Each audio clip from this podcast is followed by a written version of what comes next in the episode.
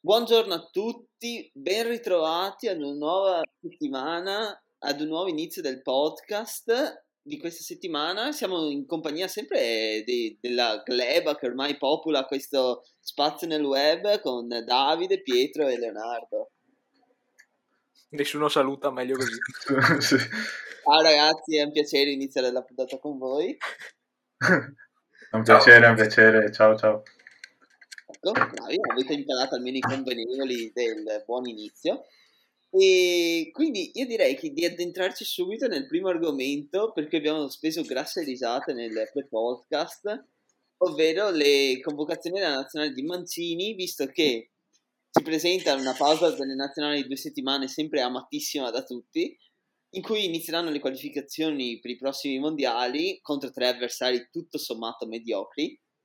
Ciò, ciò non toglie però che le convocazioni almeno a noi quattro destano qualche dubbio, diciamo così. Vai, parte paga che è bravo. Non so se dire Bonucci o Chiellini come primo giocatore imbarazzante, per due motivi diversi però. Chiellini perché nel 2021 in nazionale non si può vedere, perché era uno che doveva dare l'addio alla nazionale già nel 2017 dopo il fallimento di Ventura. E tra l'altro sono già passati quattro anni, cazzo passa il tempo.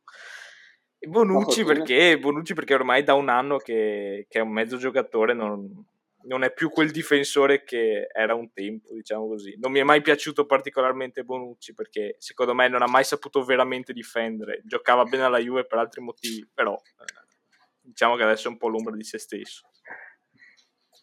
Ma secondo, secondo me... me... Vai vai Pietro, tutto tuo.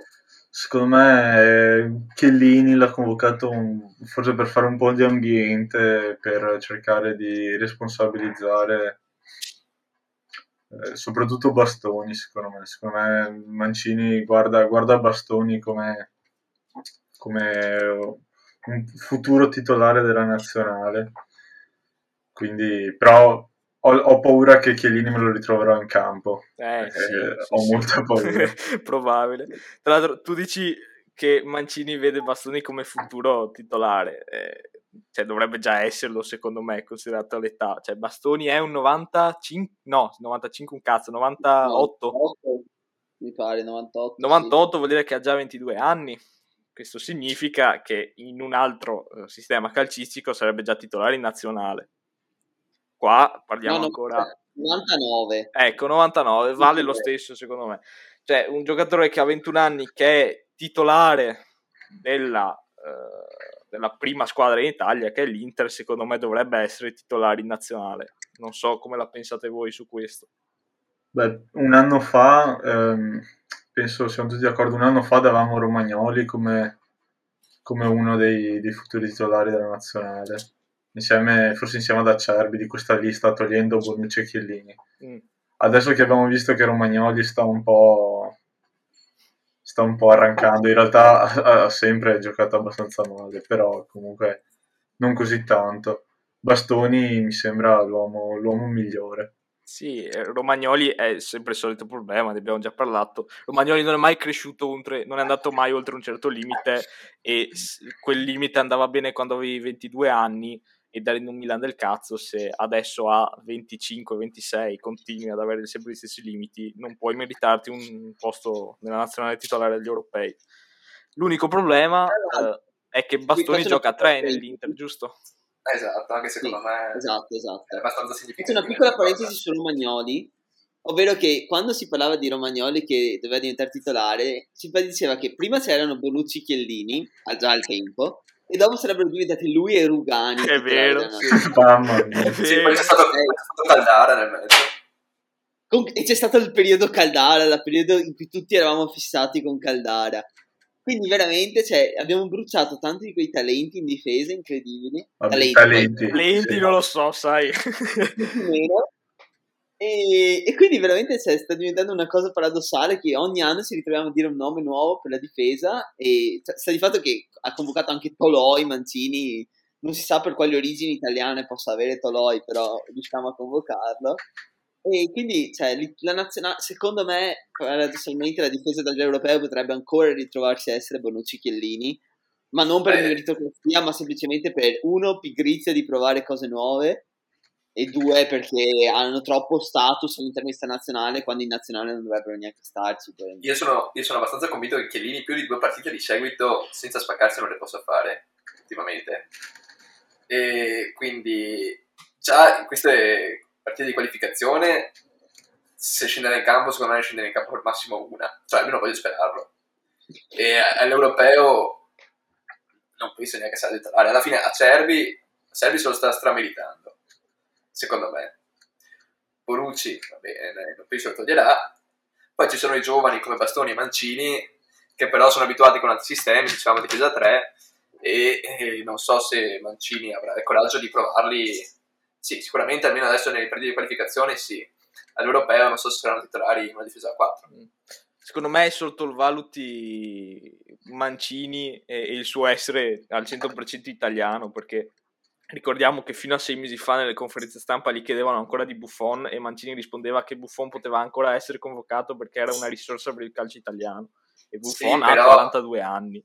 Siamo d'accordo, però se c'è una cosa che non si può recriminare a Mancini è di, di non aver fatto di non aver sperimentato giocatori nuovi, infatti ha fatto esordire un sacco di Ah, giocatori. questo è vero, anche, anche semplicemente scorrendo tra questa lista vedo Grifo per esempio che è un altro che eh, nessuno se lo sarebbe sognato in nazionale, invece è già credo alla seconda o terza convocazione per dire.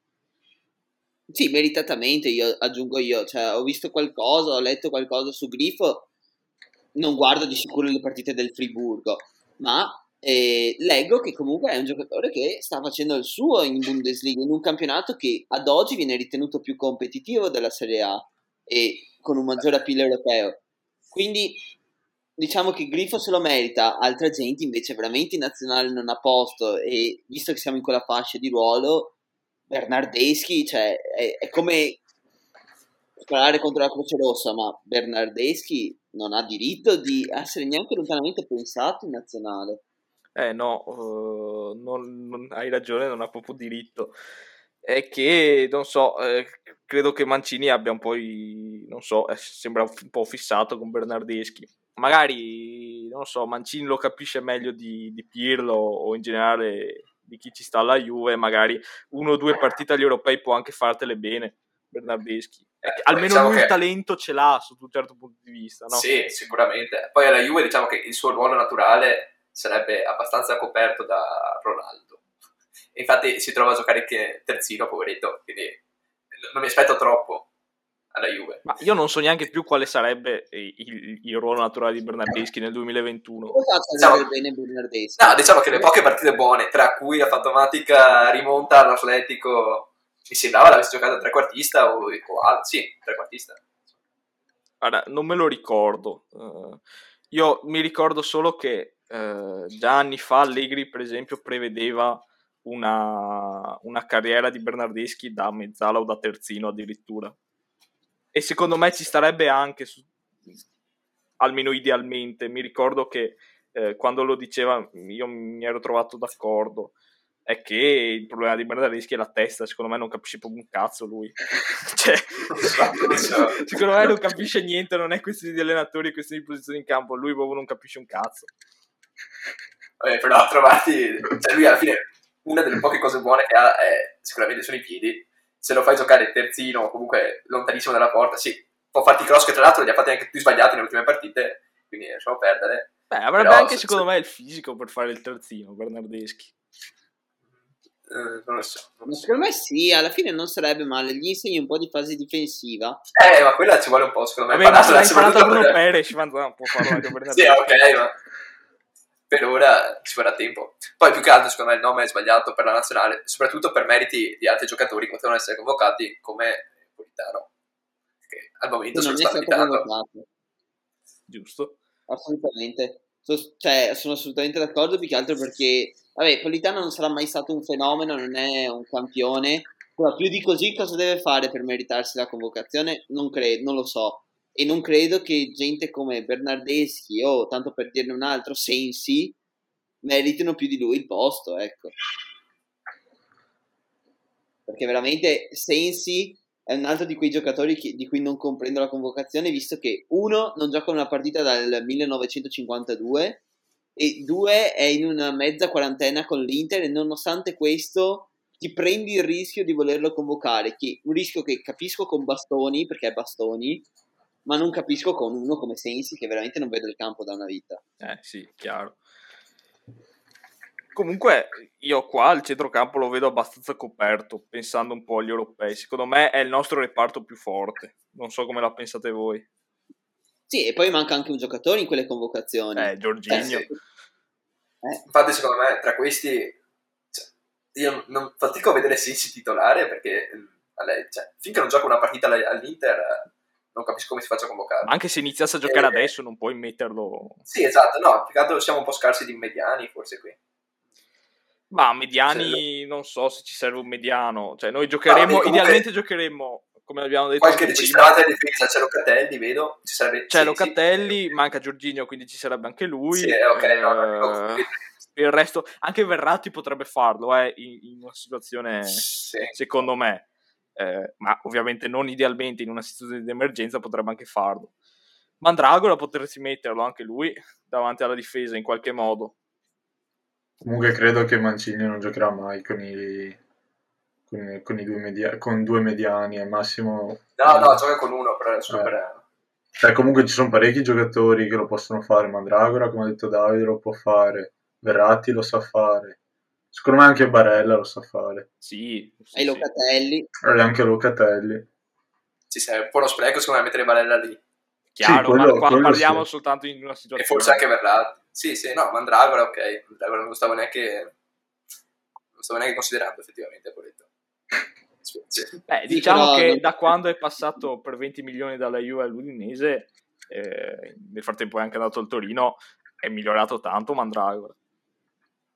Sì, assolutamente, però non è ancora un titolare. No, chiaro. Cioè, può farmi da riserva, come, per esempio, cioè, come tanti altri giocatori dell'Italia che convochi, ma sai già che sono riserve. Cioè, mi dispiace dirtelo, Leonardo, eh, però Pellegrini in questo momento titolare non può essere in questa nazionale. Però è ah, un'ottima riserva. Sono d'accordo, ma peccato per il modulo, secondo me. Sì, diciamo sì, che esatto. noi abbiamo, sappiamo bene chi saranno i titolari, abbiamo un po' di nebbia su, su quali saranno le prime riserve o i cambi in, durante le partite, diciamo così. Forse neanche Mancini sì, diciamo lo sa che... ancora. Esatto. Diciamo che avevamo ipotizzato una formazione titolare che potesse essere del tipo Donnarumma in porta, difesa con Spinazzola e non lo so, Bonucci, Bastoni, Acerbi se la giocano per due posti e Emerson dall'altra parte. Centrocampo Barella, Giorginio, Verratti, attacco Chiesa, Insigne e Obelotti o Immobile. Cioè, questa paradossalmente dovrebbe essere la formazione dell'Italia. È una formazione da quarti di finale? Eh, non, lo so, non, lo so, non lo so. Beh, sì, dai, con un buon cammino eh, è una da quarti di finale, secondo me. Se ti va bene, ovviamente. Ma se ti va sì. bene anche semifinale. Sì, sì, va bene, va bene, certo. Abbiamo, abbiamo giocatori mo- molto forti, secondo me. Bisogna vedere se riescono sempre in nazionale a giocare come giocano in campionato e vedesi immobile. Eh sì, esatto. Eh. Secondo me quello è il primo problema, cioè tentare di beccare almeno una delle due punte, cioè Belotti e Immobile, in un mese buono in cui hanno capito quello che devono fare e vedono la porta. E non so se sarà così semplice considerate eh, le partite precedenti dei due in nazionale, però vabbè. Facciamo finta che Immobile sia come quello del, della Lazio, è ok. Ma secondo me poi c'è un altro problema che deriva da queste, proprio da queste partite qua, che, queste ultime partite di, diciamo, di riscaldamento pre-europeo, è che eh, finora la nazionale di Mancini è andata bene. Credo che non abbiamo mai perso una partita, al massimo ne abbiamo pareggiate un paio, due, tre, per il resto le abbiamo sempre vinte. Bene, era da tanto che non vedevamo una nazionale così in forma. Però provate a immaginarvi, provate a immaginarvi la nazionale di Mancini che stecca due di queste tre partite magari. Contro l'Irlanda pareggiamo, contro la Bulgaria magari vinciamo 1-0 a culo e contro l'Inuana perdiamo perché perdiamo. E immaginatevi i giornali e come siamo fatti in Italia, immaginatevi questo, eh, che pian piano iniziano a sgretolarsi le, le certezze che aveva Mancini, Inizia, inizia, iniziano tutti i discorsi con eh, chi mettiamo in porta? E la difesa adesso possiamo, dobbiamo fare così invece che colà, eh, ma siamo sicuri che Verratti dopo tanti anni eh, sia, è quello che serve alla nazionale, magari eh, lui ha fallito in nazionale, dovremmo mettere qualcuno di più giovane e tutte queste cose qua. Rischiamo di arrivare all'europeo con meno certezze di quelle che dovremmo avere. Sì, va bene, ok, se dovesse andare tutto male... No, è, eh, sì, è, una, è, una, però... è, un worst case eh, scenario quello che dico adesso, però così. Però comunque è un peccato pensare che probabilmente non faremo gli, gli europei senza Zagnolo, che secondo me, poteva, secondo me poteva essere un titolare in questa, in questa squadra, ma anche, anche Calabria, adesso che ci penso, eh, sì. che è rotto e secondo me se lo meriterebbe di, di andare. Beh, lui potrebbe, anche... potrebbe, essere il terzino destro titolare. Sì, sì, perché Emerson, Emerson, a parte che è adottato, mi sa di là, di solito gioca a sinistra. Sì, sì, più... gioca a sinistra. Cioè, già Spinazzola a 4 non è abituato, non so quanto difenda. Emerson anche lui è uno che ha sempre fatto più la fase offensiva che quella difensiva. So, sì. Tutti e due assieme, vedo un po'. Calabria no, è abituato dire... e anche, ha fatto anche, viene dal miglior anno della sua carriera. Sì, esatto. quindi... sì, era per dire che comunque anche tra i, no, i non convocati, cioè nonostante la, la, squadra che stiamo vedendo, la squadra titolare sarebbe già un'ottima squadra, anche tra i non convocati ci sono nomi, nomi importanti che... Sì, quello che ci mancherebbe sarebbero dei top, top dei giocatori abituati a vincere qualcosa di importante. Eh sì, questo, ci, no. questo si collega a un altro problema del calcio italiano, ovvero ragazzi? Eh, signori, signori, signori. Allora, io mi sono già sfogato abbastanza settimana scorsa contro la mia benamata Juventus, su cui spendo veramente due parole per dire che, sono, che è vergognoso tutto quello che è successo ieri nella partita col Benevento e non dico altro. Se volete aggiungere qualcosa voi, prego. No, nel caso mai dopo, dai mai dopo torniamo perché mi devo incazzare. Però l'argomento principale è il fatto che eh, tra Champions League ed Europa League l'unica squadra a passare il turno e ad arrivare ai quarti di finale è stata la Rioma. Grazie Rioma. Yes. E, però per il resto, cioè, siamo stati veramente brutti ed è il sinonimo del fallimento del nostro calcio, almeno da un po' di anni a questa parte, in cui non riusciamo veramente in Europa a portare qualcosa che sia decente e che ci possa far lottare contro le squadre di vertice. Eh, sì, è un problema ormai che ha passato i dieci anni di età, secondo me, perché eh, l'ultimo grande risultato europeo, lo conosciamo tutti, l'Italia in Europa è stato la Champions dell'Inter. Dopo Vabbè, quelli... anche le finali, anche le finali, dai. Sì, sì, sì, anche le finali, però secondo me eh, poi questo si collega a un, a, a un, a un altro discorso che, che voglio fare Ah, ok, allora vai. Sì, nel senso, guarda, lo dico subito. Secondo me quelle finali della Juve sono state narrate in maniera errata. Nel senso che si, si, è, si, è, si meritava tutti i complimenti quella Juve là. Soprattutto, secondo me, quella del 2015 rispetto a quella del 2017. Ah, sì, beh, Perché quella del 2015 era una squadra che uh, è arrivata ben oltre quello che la gente si aspettava e che ha, ha, ha, perso in maniera, diciamo così, a testa alta, come diceva Pardo, contro il Barcellona.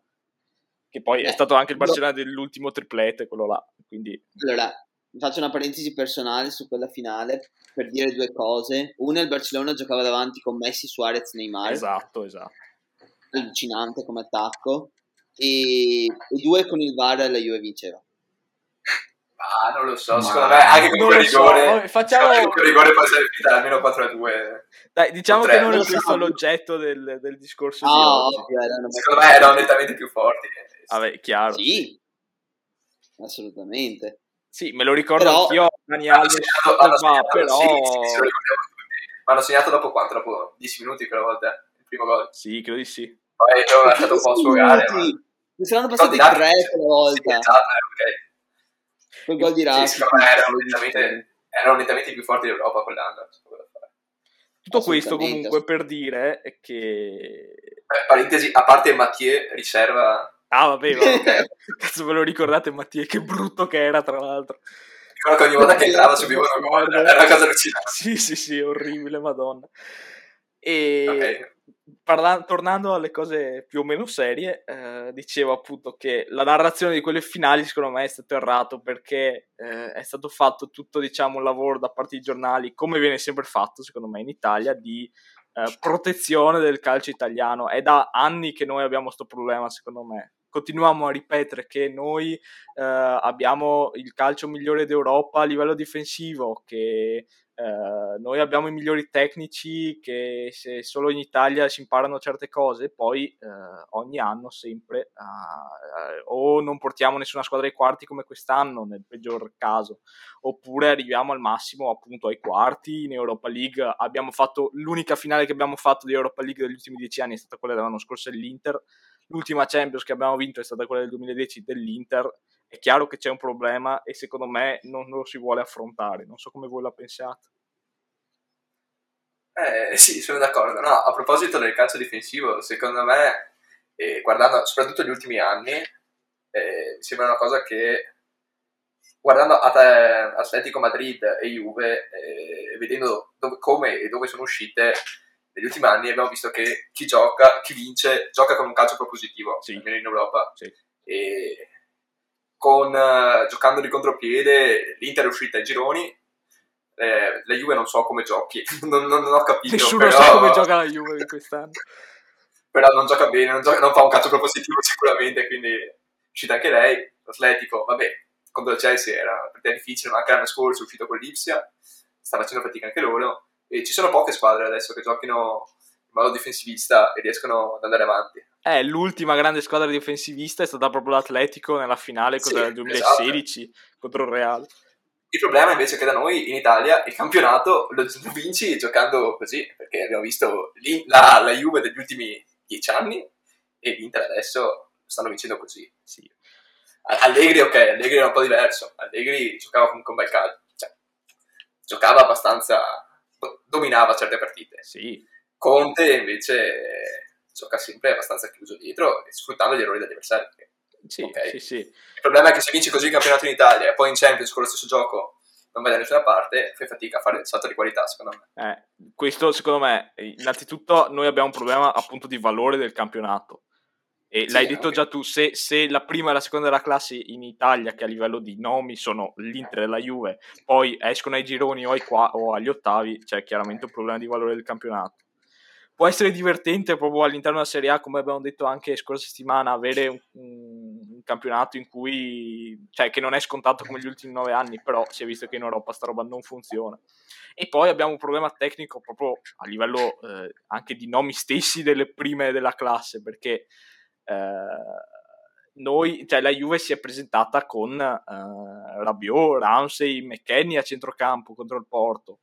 E il Milan eh, contro lo United, anche se è stata un'eliminazione diversa, secondo me si è, presentata con, si è presentato con Meite e si è presentata con eh, cioè il miglior giocatore che, che avevamo era che sì, puoi dire anche Cialanoglu perché ha un minimo di esperienza europea, però sempre Cialanoglu è nonostante Cioè, voglia bene. Manchester, United, il Manchester United l'ha vinta perché ha potuto mettere dentro Pogba dalla Esatto, panchina. esatto, Cioè, esatto. Non proprio l'ultimo arrivato, per carità non sarà il Pogba del 2015-2016 della Juve, però è Pogba, cioè nel senso il Milan se doveva mettere dentro qualcuno, per quanto il Milan per me meritasse la qualificazione, più dello United, cioè chi metteva dentro, eh, boh, non saprei neanche veramente chi aveva intenzione Diaz, per- potevi mettere dentro Brahim Diaz per dire, cioè, ma è Brahim Diaz. Eh, uno scarto del City del Real, che tecnicamente è forte, ma non è un giocatore per ora, Brahim Diaz. Nonostante abbia segnato ieri, tra l'altro, godo.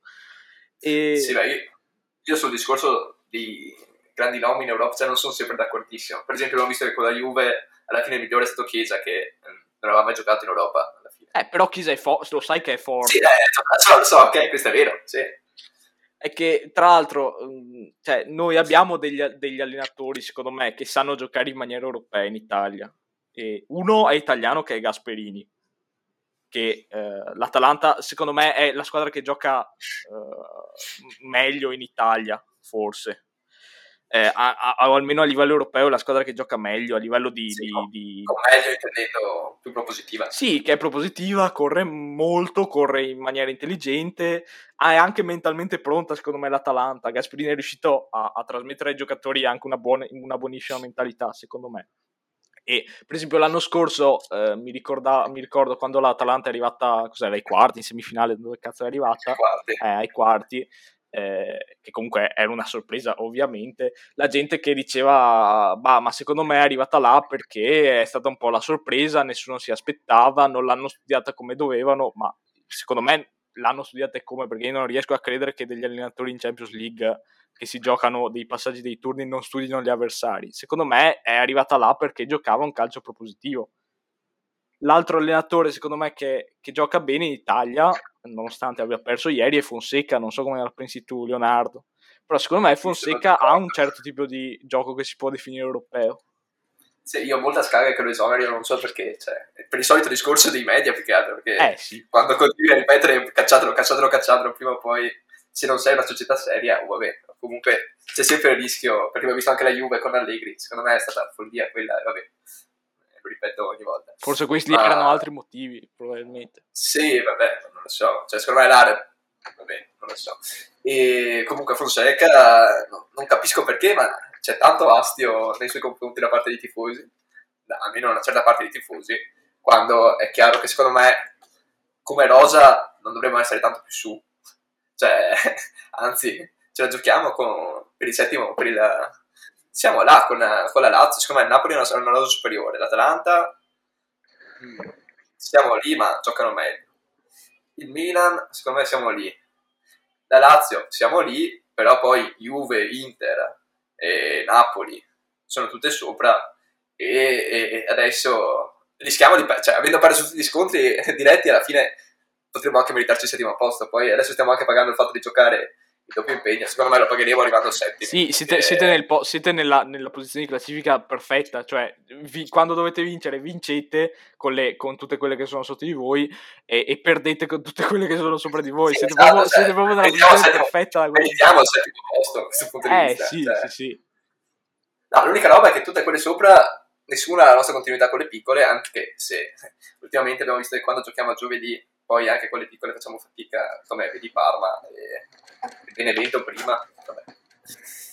Però sì, a me piace il gioco di Fonseca, poi cioè, almeno mi diverto a guardarlo, sono contento così, cioè, non, so che non vinceremo un cazzo, ma almeno mi, almeno mi, mi diverte a guardare giocare la Roma. No, Ma secondo me, secondo me potete farcela per l'Europa League. Io un po', un po' ci ah, credo. Grazie Pietro per avercela guffata subito. Un po', no, no, non l'hai guffato, no, ho detto no. potete farcela assolutamente. Cioè, non, secondo me, secondo me la Roma... secondo me, secondo me, per come, per come ho visto lo United contro il Milan, per come, per come è, messo là, è messo l'Arsenal guardando no, in Premier, me... secondo me potete farcela. No, sono d'accordo, ma secondo me ci caccia fuori subito l'Ajax, quindi... no, no, secondo me no, dai. No, se, avete, se, avete, se, siete passati con lo Shakhtar così abbastanza agilmente, secondo me no, non dovete scendere in campo pensando di essere inferiori. No, va bene, anche secondo me, però secondo me l'Ajax sarà quella che alla fine andrà a vincere, quindi non so. Cioè, ce la giochiamo, eh. Però... Ultima cosa riguardo al discorso europeo, una domanda. Secondo voi la questione arbitraggi, cioè Italia, arbitraggio italiano rispetto, rispetto a quello europeo, conta in questo discorso qua? Cioè il fatto che noi siamo abituati in Italia ad avere partite estremamente spezzettate in cui ogni fallo conta, diciamo così, eh, anche i giocatori partecipano molto all'azione arbitrale, per dirla in questo modo, e invece in Europa tendenzialmente c'è un tipo di arbitraggio molto più scorrevole. Addirittura si era pensato in Italia di, pensa- di passare al tempo effettivo di gioco, cioè fare partita da 60 minuti, in cui però quando la palla esce o quando il gioco si ferma, il cronometro si ferma, per dire. Ma secondo me... Secondo me tra Milan e United l'arbitraggio ha inciso parecchio. Non, non tanto perché ha, ha, favorito lo United in modo continuativo, ma perché se non avessero annullato quel gol di sì, all'andata sarebbe andato secondo me sarebbe passato il Milan poi è ovvio che con i sé non, non si ma quello secondo me è un altro discorso cioè ci sono stati degli errori arbitrali all'interno delle, partite, Sì. delle due partite Questo soprattutto basta- all'andata perché eh, vabbè il gol di che sì probabilmente non era da annullare e va bene io intendo proprio il modo di arbitrare del... Sì. Raga, sta parlando un po' di mentalità. Ah, scusa, vai Giacomo. No, è che secondo me, allora, posso capire perché nel senso in Italia si ha una mentalità un po' diversa nel, nel modo del- della concezione dell'arbitro di cosa fa, cosa fischia, cosa non fischia, però veramente mi sembra una scusa dei poveri, nel senso in questo momento ci stiamo a arrampicarsi sugli specchi, è come come ieri quando aprivi i social network ieri sera leggevo che c'erano i Juventini che, eh, che postavano le foto del rigore su Chiesa non fischiato che anche per me può anche dovesse essere fischiato Scusa se ti interrompo, Ma- ma ho letto un certo Sandro Ska che tutti conosciamo, che ha detto che quel rigore è peggio del gol di Montari. Io- porca ok. nel senso cioè tu dopo che hai fatto una figura di merda perdendo 1-0 in casa tua contro il Benevento veramente la sera la prima co- l'unica cosa che ti viene in mente da dire è ce l'hanno rubata perché non ci hanno fischiato un rigore cioè se vai con questa mentalità qua a giocare in Europa in Europa ti distruggono perché se anche contro il Porto per esempio poteva esserci il rigore su Ronaldo all'andata. Non ne sono convinto al 100% ma poteva fischiarlo. Però quelli che ade- dopo l'eliminazione della Juve contro il Porto vengono a dire che la Juve ha perso o vengono a, a sottolineare quell'episodio là, al posto di sottolineare due partite giocate di merda da 10 giocatori su 11, vuol dire proprio non avere la mentalità europea, cioè nel senso del dire giochiamo di merda, meritiamo di essere eliminati, non possiamo, e invece in Italia c'è la tendenza a addossare sempre colpe all'arbitro, che se perde una squadra è perché l'arbitro ha sbagliato, se una squadra vince è perché l'arbitro gli ha fatto un favore. In alcune situazioni, per carità, è successo che la squadra ha vinto perché ha avuto un favore arbitrale, nel senso gli è stato fischiato un rigore, il gol di Montari, cioè per dire. Però non può essere la base del ragionamento in Italia. Sì, ma infatti penso che Paga non volesse intenderla come una scusa, ma come eh, un, un auspicio di cambio di mentalità proprio in Italia, Eh, non a sì, livello europeo. sì, sì, sì. Sì, ovvio, ovvio, intendo, cioè non, non me la sto, cioè, non sto dicendo che... Sì, sì, no, lo so. lo so. Ah, del- scusa, è che cioè, allargando il discorso a quello che può essere il pubblico italiano nel calcio, e non vedrebbe mai come questo come un fatto solamente per cambiare la mentalità, ma l'Italia è fissata che l'arbitraggio sia una scusa. Sì. Punto. È triste il fatto che comunque in Italia, nonostante manchi, il- come abbiamo detto, il gioco, eh, il gioco per incidere in Europa, comunque ci sono un sacco di allenatori italiani che in realtà cioè, saprebbero, saprebbero giocare. Pre- Prendo Conte in primis, cioè Conte ha vinto la Premier. Eh, sì. quindi anche uno stupido tipo Ranieri ha vinto la Premier, va bene, un caso, un caso Eh, a parte. oh, No, sì, sì, stavo scherzando. Ha vinto la Premier. Sarri ha vinto, ha vinto l'Europa League. ma Eh, infatti Sarri, Sarri ha un gioco positivo. Sì, no, Di vabbè, Ma- Prego, vabbè. quello... Basta, no, cortesia. Però Sarri ha un gioco positivo. Conte nel campionato è riuscito a passare perché giocando con le piccole eh, riuscito nel suo sempre giocando abbastanza di contropiede anche in Premier è riuscito a vincere però alla fine anche con quel Chelsea in Europa non ha fatto nulla Sì, vabbè, forse questo si collega anche un po' al problema di Conte in Europa, proprio Sì, suo esatto. personale. sì, Che ok, fa ma fatica che lui il di gioco suo. secondo me Però io mi ricordo quel Chelsea là assomigliava molto all'Italia di Conte, per esempio, che era propositiva comunque eh, a modo suo, Sì, no, non era ok, tutto- l'Italia aveva un bel gioco non, era, sì. non era come l'Inter di adesso. No, no no esatto Sembra quasi Esatto, che il no. calcio italiano, che il campionato italiano ti risucchi e ti costringa a giocare in una maniera orribile per vincere. E questo forse si riflette nel... Sì, è vero secondo me è così Cioè, la- noi non abbiamo classe media nel nostro campionato.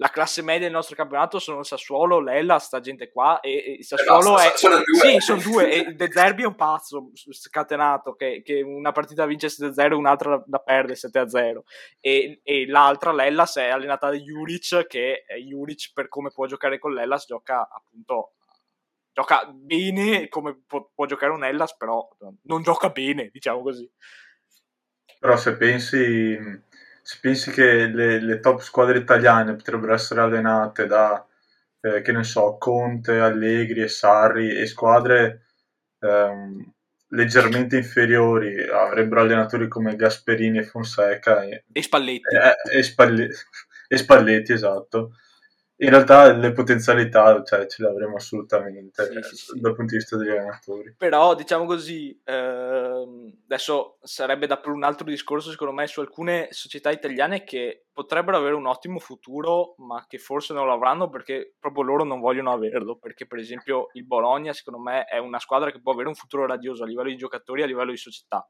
perché con Sabatini direttore sportivo e con un buon Beh, allenatore, secondo me il Bologna potrebbe essere un'ottima squadra di metà classifica italiana che punta all'Europa League. Però siamo sicuri che il Bologna, esonerato Mihailovic, perché è chiaro che Mihailovic in questo momento sta facendo solo del male al Bologna, secondo me è una squadra che avrebbe potenzialità molto più ampie senza di lui. Esonerato Mihailovic, il Bologna potrebbe prendere uno come Spalletti e e far capire che vuole fare un certo tipo di progetto, oppure prendere uno tipo, non so, un classico allenatore da metà classifica italiano che vediamo ogni due o tre anni e che poi dopo sei mesi se ne va perché serve solo a tenere a gara la squadra, per dire. Vabbè, ma alla fine dipende tutto dalle ambizioni e dei soldi come investire. Sì. Secondo me non vogliono investire quei soldi per Spalletti. Ma, beh, se ci pensi, il Bologna è una società nuova, per esempio. Il Parma, il Parma, vi ricordate quando parlavamo del Parma un paio di settimane fa? Il Parma ha speso tipo 100 milioni sul sì, mercato, una roba allucinante, ed è penultimo. Potrebbero permettersi un, un, una cosa del genere. Anche la Fiorentina. La Fiorentina con Spalletti sarebbe un'ottima squadra, secondo me però hanno preferito tenere Iachini in metà anno. Eh. E adesso e prendere Prandelli, esatto, che andrà esatto. via probabilmente, e dopo andranno a prendere il Paolo Sousa della situazione. Esatto, cioè, esatto. Beh, ma secondo me... Cioè, comunque... Sarri sarebbe stupenda, secondo me. Ma, il, sì, ma Sari non andrà mai alla Fiorentina, non credo... Cioè, non secondo credo... me c'è una possibilità, un 15% no, di possibilità. Secondo me no, secondo me no. Però senza ingaggio che non fa niente. Secondo me vuole, vuole andare in una big, giustamente, secondo me se lo merita. Se vuole venire, se vuole venire al Milan, comunque per me è il benvenuto. Anche se Pioli sta facendo... Ah, ah tra l'altro, piccola parentesi, mi hai fatto vedere in mente una cosa, Pietro. Adesso facciamo finta che il campionato è finito e il Milan è arrivato in Champions. I, chi se ne eh, frega eh, se è arrivato prima, secondo, terzo ah, quarto. Okay, okay. È, in, è, inutile. L'obiettivo è la Champions e l'abbiamo raggiunto. Tieni Pioli, non sapendo cosa, qual è il limite di Pioli, cioè se quel è il massimo che ha potuto fare stato quest'anno e l'anno prossimo si rischia di andare indietro, oppure lo esoneri, comunque esoneri un, gio- un allenatore che ha fatto molto bene, è andato anche oltre le aspettative sotto un certo punto di vista, per prendere un allenatore di lega superiore, come un po' ha fatto l'Inter proprio con Pioli e Spalletti, e Spalletti allora. e, e Conte. Allora, questo qua è lo stesso, la, la stessa domanda che, si, che, ci facevamo alla fine dell'anno scorso. Sì. M- molto simile perlomeno. Secondo me non, non puoi esonerarlo. Cioè, secondo me, appunto, non sappiamo dov'è il limite. Dobbiamo, dobbiamo, esplorarlo. Prima o poi lo troveremo il limite. Cioè, prima o poi arriveremo alla parte di campionato in cui ne perdiamo 10 di seguito. The sky's the limit. Esatto, esatto. Eh, ma secondo me non, anche come, come, come, società, secondo me non ti puoi prendere la responsabilità di, di, esonerare, di esonerare Pioli e rischiare che poi, soprattutto perché non abbiamo una rosa così forte. Cioè, è, è una rosa. Sì, noi abbiamo avuto quest'anno un mix di overperforming o overperformance di alcuni giocatori ed altri che sono sbocciati perché che sì, quest'anno è sbocciato, Calabria è sbocciato, ok. E ovviamente cioè, la nostra rosa, io ritengo la rosa del Milan adesso da, da quinto a sesto posto, perlomeno da, da, Europa League. Sì, è quello che poi ci aspettavamo eh, tutti, infatti. E il fatto è essere secondo, a, ad oggi siamo a più 4 se non sbaglio dalla, dalla, Juventus, certo per demeriti della Juventus, però siamo sopra anche squadre come come, l'Atalanta, come il Napoli, come la Roma secondo me io, io omiterei Pioli. Ecco. Casomai decidessero di esonerare Pioli e dirgli grazie tanto per quello che hai fatto, ma va bene così. Adesso di allenatori che potresti prendere sono Allegri, il ritorno di Allegri, che sarebbe interessante. Cazzo, un sogno. Eh, potresti prendere Sarri, appunto, che avrebbe la sua seconda possibilità in un terza anzi in un top club italiano, diciamo seconda in un top club vero, con tutto il rispetto ai tifosi del Napoli, e... oppure non so, di allenatore europei non so chi sarebbe possibile. Sarebbe bello Adesso... però se ci pensi avere un Allegri o un Sarri al Milan. Eh beh, sì. beh, da quanti anni è che non vediamo un allenatore... Da Allegri stesso, che da Allegri però, stesso. però, era, era però veniva dal Cagliari lui. Lui veniva dal Cagliari, quindi era un... aveva vinto la panchina d'oro, mi ricordo, l'anno al Cagliari. Quindi era già un allenatore on the rise, diciamo così, però non aveva un certo, un, un certo tipo di pedigree già, già fatto, diciamo così se, prendessi, se lo prendessi adesso diresti ok, pu- puoi fare qualcosa anche in Champions, non sei andato solo per fare la comparsa, diciamo così. Beh, ma di, alla fine gli allenatori europei forti sono tutti presi, a parte Sari e Allegri sono tutti, sono tutti già presi, quindi tra i due io ti direi Forse ti direi Sarri, perché sarebbe interessante. Eh, la, Però... la, la, testa dice Allegri, perché Allegri è più pragmatico. Magari non farà sì. giocare così tanto bene il Milan, però eh, se, se, se, giocassimo come ha giocato la Juventus negli ultimi 5 anni, eh, firmo subito. E il cuore dice Sarri, perché Sarri è, è un po', sarebbe un po' quello che è, che è Guardiola in molto molto piccolo sotto alcuni punti di vista. Quindi, Ma scusate, se volete un Guardiola in miniatura andate a prendere De Zerbi. No, per cortesia. No, no, no.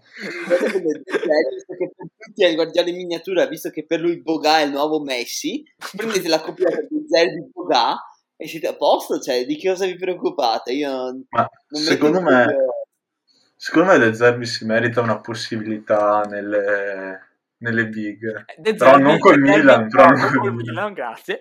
Ma De Zerbi è un classico allenatore post Roma di Fonseca, secondo me. È vero, sì, come, sì. come Eusebio ai tempi, come di Francesco ai tempi, secondo me.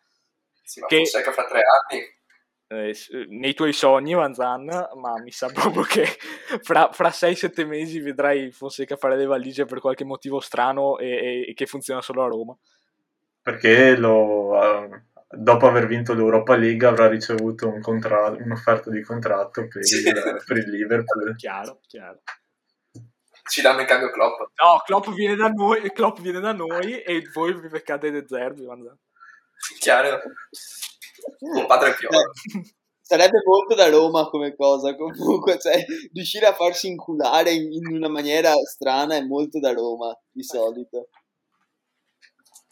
Dopo Fonseca ci vedrei bene un, un bel ritorno di Lucianone. No, basta, per favore. basta. Il terzo e finale ritorno in quello in cui distrugge ma, la società. La vendetta. Ma effettivamente Lucianone dov'è che potrebbe andare adesso? Beh, si è parlato di Fiorentina però non lo so, non so se ha voglia di rompersi i coglioni alla Fiorentina. Eh, con Biancaneve e le paperelle adesso. Eh, sì, se la sta godendo con Biancaneve e, e le sue tenute. Il fatto è che, il fatto è che alla Fior- cioè, peggio di così alla Fiorentina non credo eh no. si possa fare. Quindi... Il Napoli è una pretendente eh, possibile perché si sa già che Gattuso probabilmente saluterà a fine stagione. Quindi... Io lancio una provocazione per chiudere. Secondo voi è così sicuro che Gasperini resta all'Atalanta? È un discorso che facciamo già da un paio d'anni, credo, no? Cioè, ogni anno l'Atalanta overperforma e ogni volta si dice potrebbe essere l'ultimo anno di Gasperini. Però se andasse via, secondo me andrebbe boh, cioè, o alla Juve o non lo vedo tante altre squadre, sinceramente. Ma secondo me, per, proprio per, questi- per una sua questione di immagine, Gasperini non, cioè, non, sarebbe bene per lui andare in una big perché se, no, se... No, abbiamo già fatto questo eh, discorso eh sì l'abbiamo già fatto sì, sì. No, se, se, fa, cioè, se, se, fai un casino fai un casino bello grosso e la, la, tua immagine di allenatore perfetto che prendi i giovani all'Atalanta e li, li fa diventare in mostri che corrono a mille all'ora no, non è più quella diciamo così sarebbe due squadre sarebbero Gasperini diventerebbe l'allenatore che ha avuto due possibilità a per allenare le big e che e le ha toppate tutte e due. Ho capito, però non puoi. Cioè, se hai delle ambizioni, non puoi dire non vado ad allenare una grande chiaro, squadra chiaro. dove posso vincere perché ho paura di giocare Però Gasperini, cioè, Gasperini ha, ha, già una certa età. Il suo, il suo, buon contratto all'Atalanta ce l'ha già. È, è praticamente Dio là dentro. Eh... Sì, sì, no, dipende da quello che vuole fare. Cioè, se vuole sperare di diventare uno che vince qualcosa di importante, si prova Se no... Ma secondo me lui, lui non ci crede. Cioè, lui, lui, vuole rimanere all'Atalanta. Adesso l'Atalanta, se non sbaglio, è in zona Champions. Sì, è quarta, pari punti con la Juve terza. Appunto, secondo me no, rimarrà, rimarrà l'Atalanta fino a, quando, fino a quando l'Atalanta non avrà un tracollo. Sì, allora, Gasperini sì, secondo me Gasperini ovviamente all'Inter non ci va, al Milan non ci va eh, perché ci odia a morte. Eh, alla Juve potrebbe essere, ma non lo so, è troppo rischioso. Potrebbe andare al Napoli, però il Napoli eh, è un po' come Roma, no? Cioè, è un ambiente un po' particolare. C'hai De Laurentiis che ti rompe i coglioni e a Roma hai Roma che ti rompe i coglioni. Sono comunque tutte situazioni molto più difficili di quelle in cui si ritrova adesso. Non so se, vale, se il gioco vale la candela in questo caso. No, beh, per, per, per Roma sicuramente no. Cioè, alla fine è una squadra migliore l'Atalanta. È vero, tra l'altro. No, boh, se, se andava in un top club serio come la Juve, per dire, forse anche Napoli ha una bella rosa, sì, ci può stare. Se no, cioè, anche perché secondo me, forse o ci crede all'impresa con l'Atalanta, ma o... secondo, me, secondo me un po' sì. No, ci puoi anche Scudetto... credere, ci, ci, puoi anche oh, credere, certo, però diciamo che, ok, il momento d'oro c'è stato l'Atalanta, cioè, e sta durando ancora adesso, però non è così scontato che dopo un po' Zapata secondo me lo venderanno, uh, Ilicic ha già 32 anni o 33, non è facile trovare uh, altri giocatori che possono prendere il loro posto, no, si è già visto col Papu, no? Per dire. Eh, sì, però... L'anno scorso almeno, cioè, quando, quando all'85esimo sei in vantaggio contro il Paris Saint Germain e ai quarti, forse un attimo ci ha creduto. Eh sì, ci ha creduto tanto, ci ha creduto molto, eh. secondo me. Però secondo me l'Atalanta proprio perché Gasperini secondo me riesce a metabolizzare bene i cambiamenti. Cioè, alla fine, secondo me, l'addio del Papu non si è sentito così tanto, almeno per ora, forse è ancora presto per dirlo. Però l'Atalanta sta continuando a giocare bene. Sì. C'hai due Malinowski e Miranchuk che sembrano, sembrano andare bene. Anche, anche, se dovesse andare via Zapata, secondo me un, un rimpiazzo lo troverebbero. Sì, forse sì. sì. Io, rimango, io, rimango, sempre dell'idea che, che per me Gasperini non sa allenare i grandi giocatori o i giocatori già fermati, secondo me. Che è un po' lo stesso motivo, scusa Giacomo, che è un po' lo stesso motivo per cui poi ha litigato col Papo. Perché il Papo è un grande giocatore. No, no, no, non, non metto in bocca queste orribili parole. E, no, ma secondo me il Papu era il capitano della squadra, era un giocatore uno scalino sopra gli altri. Eh, secondo me lui fa fatica a, a, a diciamo, ad avere un rapporto positivo con, questi, con i giocatori che non sono ventenni, che, non, che arrivano da campionati del Belgio o dell'Olanda, per dire. Secondo me lui fa fatica. Vorrei, vorrei proprio vederlo alla Juve.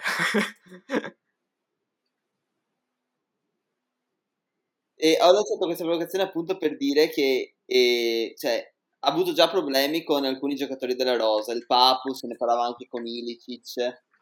E quindi voglio una, cioè, non lo so, io non sono così convinto, Resti, perché secondo me l'ambiente d'Atalanta sta un po' soffrendo, un po' la situazione alla lunga di Gasperini la sta un po' soffrendo, vedo, vedo cioè, i vari casi, anche Atteboer è un altro che, cioè, per quanto sia Atteboer va bene, però è un altro che ha, cioè, si è messo diciamo contro i Gasperini. Anche Gosens ci sono molte voci che vada via sia per i risultati in campo sia per quello che ci succeda. Nel senso sembra forse che l'Atalanta stia un po' sciogliendo l'ambiente Gasperini e mi, per collegarmi collegavo che secondo me il sostituto più o meno ideale era De Zerbi mm.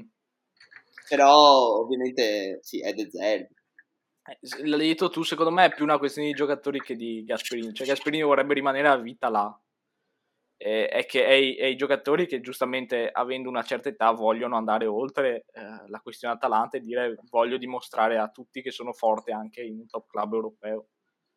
Quindi se inizia a perdere i Gosen, se inizia a perdere Zapata, inizia a perdere, so, anche Pessina per dire, eh, sei quasi costretto poi ad andartene. Sì, direi che con queste considerazioni, a meno che qualcuno non abbia qualcosa da aggiungere, potremmo avviarci verso la conclusione di questo episodio. E ringrazio tutti i miei colleghi che oggi hanno partecipato e Prego. ci risentiamo nelle prossime puntate, insomma.